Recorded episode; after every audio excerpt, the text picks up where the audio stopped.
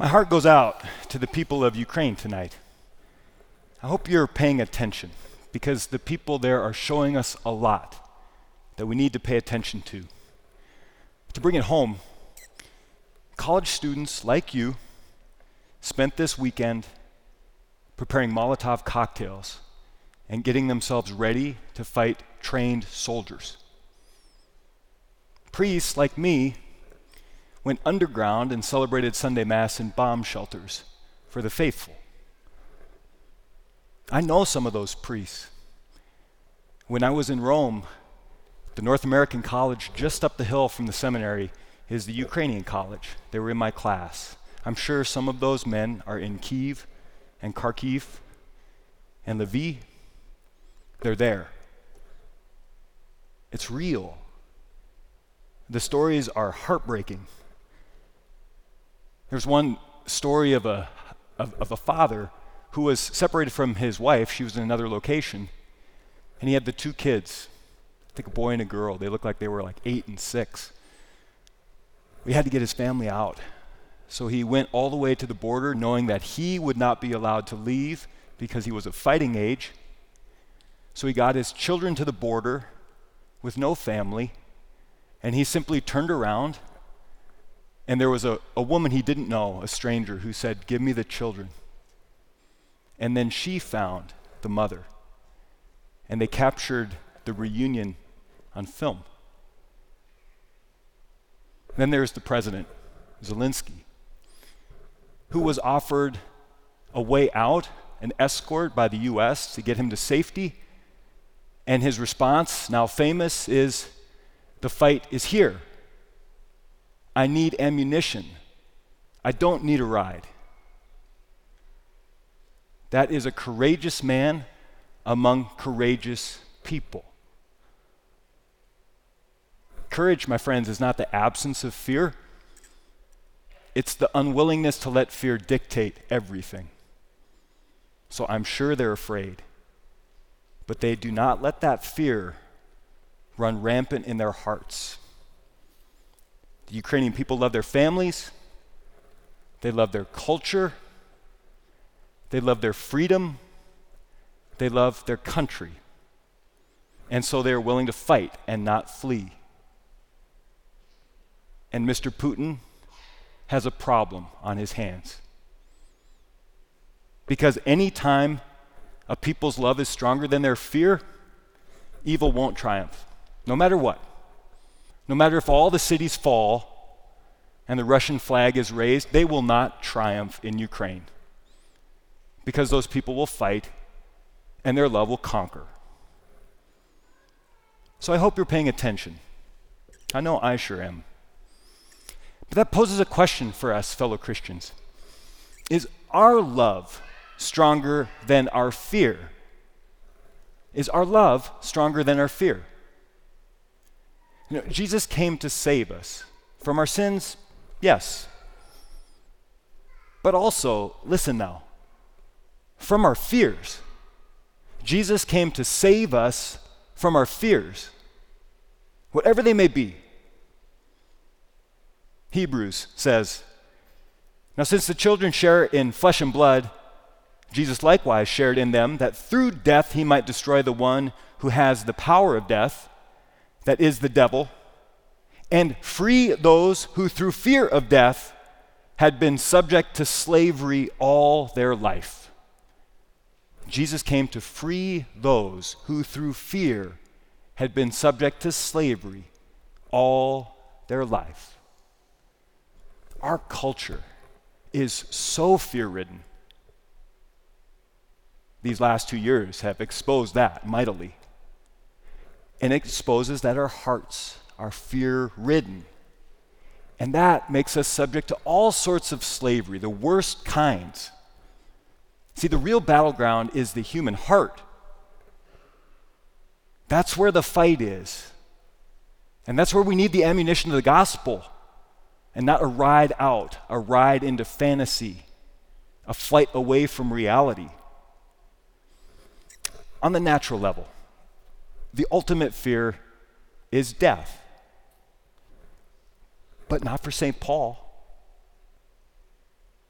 our second reading tonight.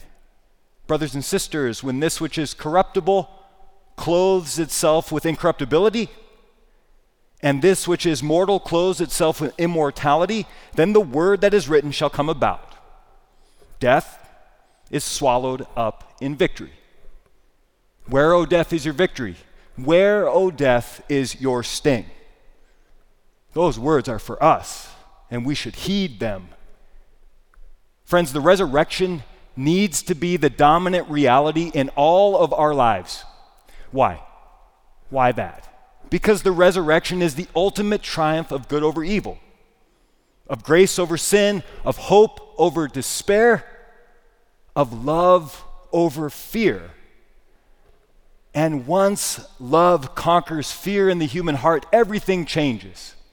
That's why St. John will write about the love of Jesus, and he says, Perfect love casts out fear.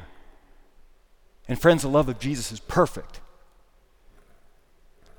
Why are we not all saints right now? Right now. It's because we're afraid because fear keeps us from giving our hearts totally and completely in a radical way with a radical trust to Jesus. So I want you to pray about what you're afraid of. What are your fears? How many, by the way, are not based in reality? And some are. But every heart here is plagued and enslaved by fear including mine. What are you most afraid of?